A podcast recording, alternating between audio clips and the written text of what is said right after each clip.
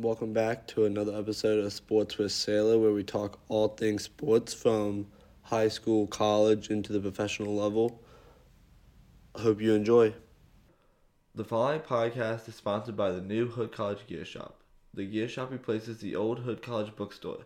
Most of us remember the bookstore as just a place where we bought or rented books. Well, that's not the case anymore. The Hood College Gear Shop is a great place to buy all kinds of things. Need some Hood branded merch? You'll find hoodies and t-shirts, hats and scarves, sweats and socks, mugs and cups. They even have Hood branded blankets. Low on shampoo or soap? They have you covered. Bad breath before class? Buy some gum or Tic Tacs. Need a pen, highlighter, or notebook? The Gear Shop has tons. Does your roommate have a dog? Buy them a Hood College leash or collar. Need some Advil or Tums? The Gear Shop has your back.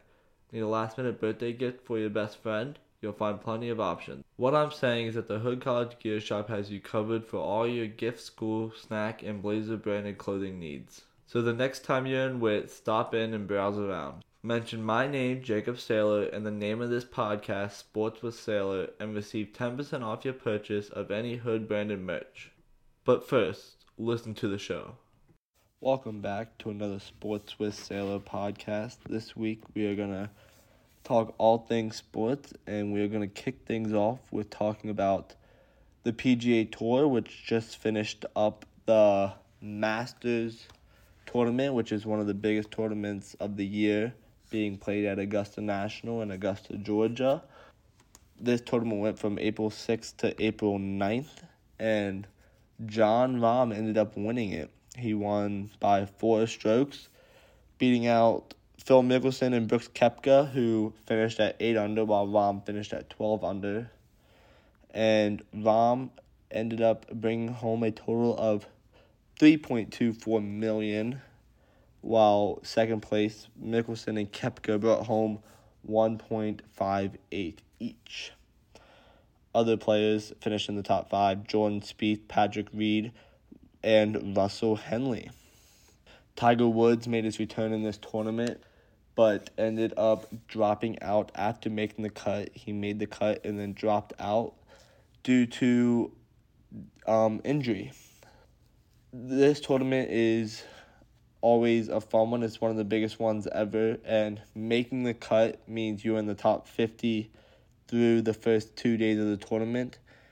And for making the cut and still finishing in last, you get a $43,000 bag after the tournament ends with Keith Mitchell, who ended up shooting plus 14 in last place, ended up taking home. Moving on, we're going to move to the NBA playoffs, which had just started this week. You have the Clippers versus the Suns, which, as we know, the Suns are my favorite to win the the NBA championship. Then you have the Timberwolves versus the Nuggets, the Lakers versus the Grizzlies, and the Heat versus the Bucks. With these four series, I'm taking the Suns over the Clippers to move on, and then I am going to take the Nuggets over the Timberwolves. I think the Nuggets are just a dominant team there. They're the highest seed. They're the number one seed in the West. They're just have been dominant all year, led by Nikolai Jokic, who is their center and their best player. The Lakers and the Grizzlies, I even though the Grizzlies are the better team, I'm to have to go with the Lakers. I think that LeBron and Anthony Davis in the playoffs are just gonna be too much, and you can never count out LeBron in in the NBA playoffs. The Heat and the Bucks, I I want to take the, the the Heat here. They are a very very talented team, led by Jimmy Butler. But I'm just gonna have to go with the Bucks. They got Giannis Antetokounmpo, who is arguably the best player in the entire NBA. And then they have a bunch of stars around him that can just help lead this team very far into the playoffs. Two more games that we have are the Nets and the 76ers. The Nets are a very good team, a lot of young talent, but the 76ers behind Joel Embiid, who is their center and another top five player in the league at the moment, I think that the 76ers just take this series. The Golden State Warriors and the Sacramento Kings, probably the most exciting most exciting series of the first round. The Warriors behind Steph Curry, Klay Thompson, Draymond Green, who have been a powerhouse in the past however many years it's been. I mean, they just feel like they've been dominating for a while, are going up against the very young um, Sacramento Kings, who have played very well this year, despite many people not like picking them early in the season. So I'm gonna pick the Kings for this series, picking them a little bit. They are not the underdog seed wise, but I think I think talent wise, they are the underdogs, um, considering the experience that the Golden State Warriors have on their team in the NBA playoffs. Then you have the last two series are the Hawks and Celtics. The Hawks led by Trae Young, the Celtics led by Jayson Tatum. I think the Hawks are a very good team, but the Celtics are just just top to bottom, just all around better team. So I'm gonna have the Celtics moving on. And then in the Knicks versus Cavaliers series, probably a series that I won't watch much at all because just these two teams throughout the year. Every time I watch them, I just, I just can't really get into them. But the Knicks led by Julius Randle, and the Cavaliers led by Donovan Mitchell. The Cavaliers being a top team in the league all year, I think they're just gonna be, just gonna be too much for the, for the Knicks, in a seven game series. Moving on, I think that the like I said in past weeks, the Suns, in my opinion, will win the entire NBA championship and be hoisting that trophy at the end of the year. Moving on, we will get into a little bit of college football. There's not much to talk about here, but a bunch of, of colleges have um, started their spring games where they pretty much like a inter squad game versus each other where they can have the public come in and pretty much watch the the veteran players play and the the new freshman talent coming in for the future. One of the people that I saw was Arch Manning, who is the the freshman quarterback, one of the best freshman quarterbacks to ever play in college football. I think that he is at Texas, and I think he will be very fun to watch in years to come that's about all for college football. Let's move on to the MLB. MLB season kicked off a few weeks ago, and with teams being around 16 games into the season, you have the Tampa Bay Rays who are very dominant. They are 14 and 2. They started like 11, 12, 13 and 0 and have just been a powerhouse of a team. I mean, when they were starting 13 and 0, I was thinking thinking for a moment they might go 162 and 0, even though that's not I mean, that's just never going to happen. But they just looked unstoppable, pitching, hitting, fielding, starting pitching, closing pitching. I mean, they just looked like the the team to beat, and I still think they will be the team to beat moving forward throughout the year. Another team that hasn't surprised anyone, but with a very good record early, is the Atlanta Braves, which are my pick to come out of the National League. I think that they, same with the Rays, are just a powerhouse team, record at 12 and 4. If you look at that lineup, they're just, just stacked full of talent, just like the Rays. Pitching, hitting, their fielding is always top tier. Just a super fun team to watch my Baltimore Orioles, my, my favorite team personally, out of the American League East, unfortunately happened to be in the same division with the Tampa Bay Rays, which we just talked about, and the Toronto Blue Jays, which are at 10 and 6, and the New York Yankees, which are also at 10 and 6. Um, unfortunately, being in this division, it is very hard to get out of. They I mean, those three teams I just mentioned are always top tier teams in the American League. which leaves very little room for the Orioles to do anything with such a young group that they have. There's 162 games in the MLB season, and obviously being 16, 15, 16, 17 games in, you can't really tell much. You you can always see which teams are starting out hot and which teams could continue to stay hot as the season moved on. Moving on to NFL, which we have talked about a little bit in the past. Not much has changed here. still the NFL draft coming up. I mean, a, a few weeks away. The first round will be on Thursday, April 27th, starting at 8 p.m. This is where all your your young talent will be drafted. And I, I mean, I just I don't know how this draft is going to go. You have so many quarterbacks looking to be taken early.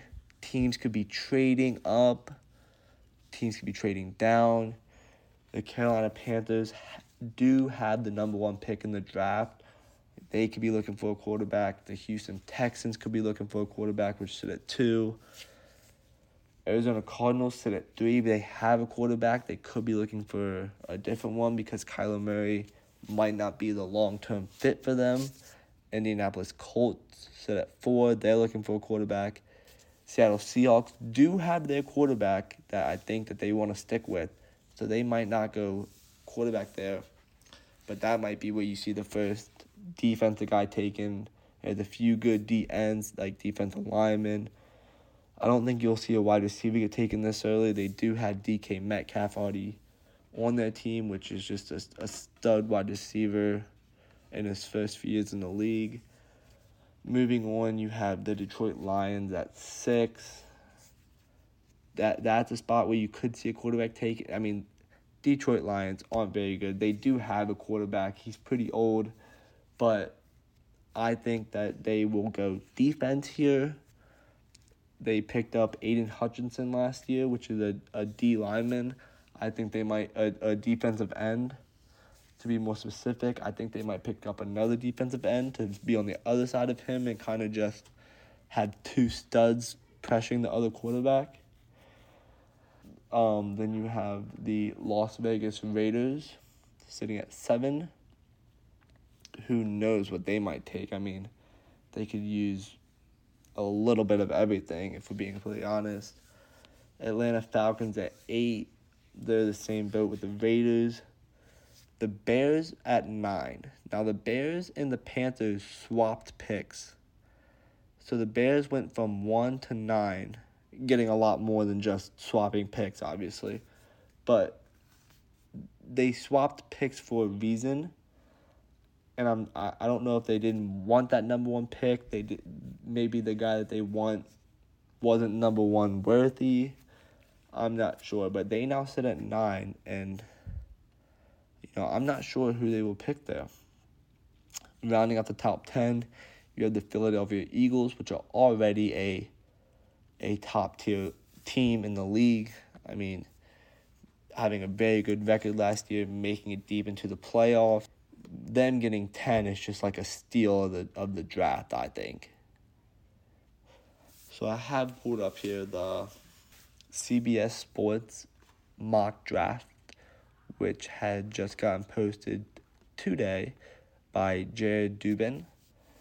And he has number one pick quarterback, number two pick quarterback, number three pick quarterback, number four pick. He does have a defensive end edge rusher, which would be the first non quarterback taken on his board.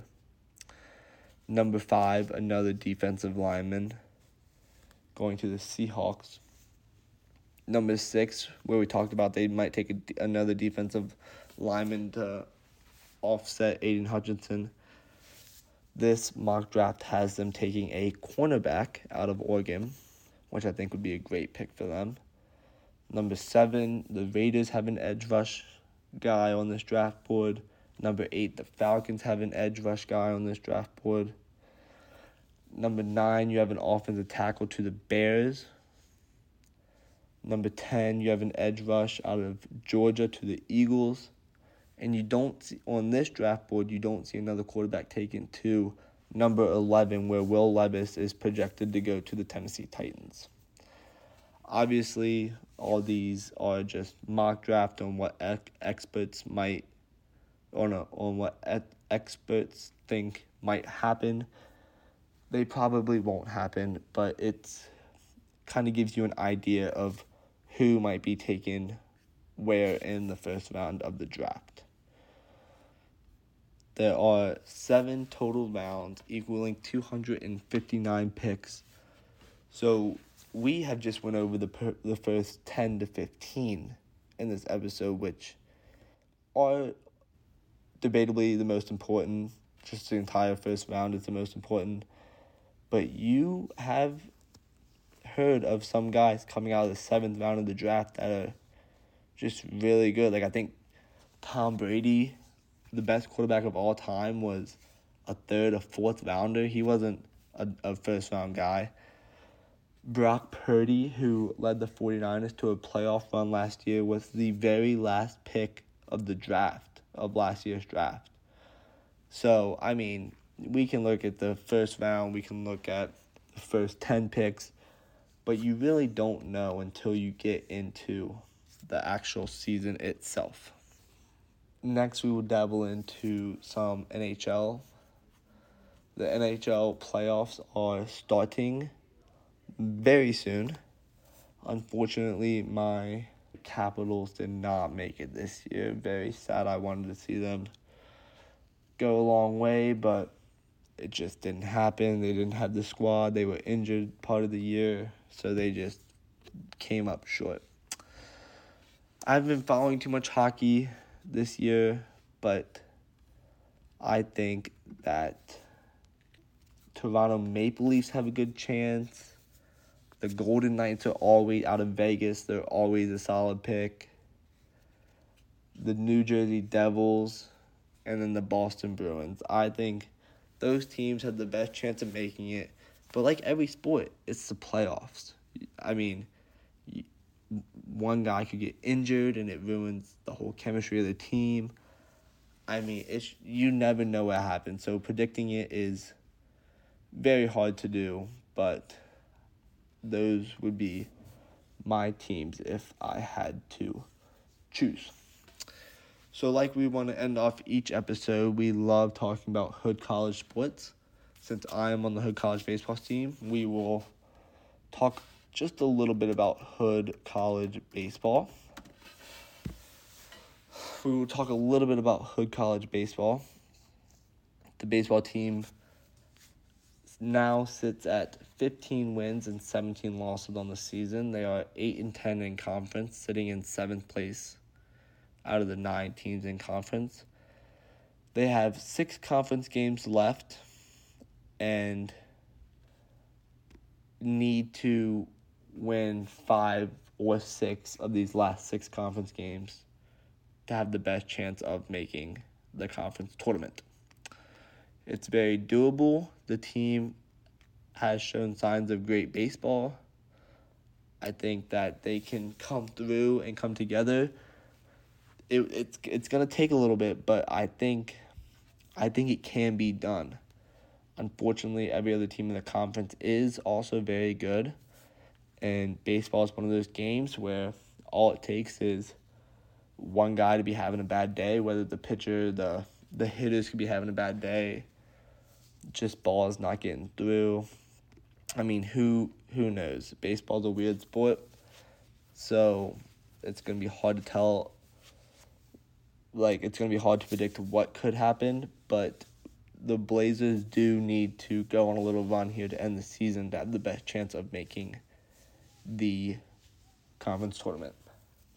The Blazers just finished up a series against York College, a three game series where they lost the first game seven to three won the second game three to one, and then unfortunately lost the third game two to one. Very close games. Couldn't squeak out the last win there. But now they have a full week to prepare for Eastern. They play in St. David's, PA on Friday.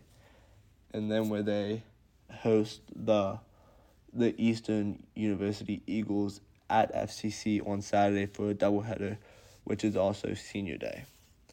Thank you for watching and have a great rest of your week. Thank you for watching another episode of Sports with Sailor. Uh, hope to see you back for the next episode. Have a good day.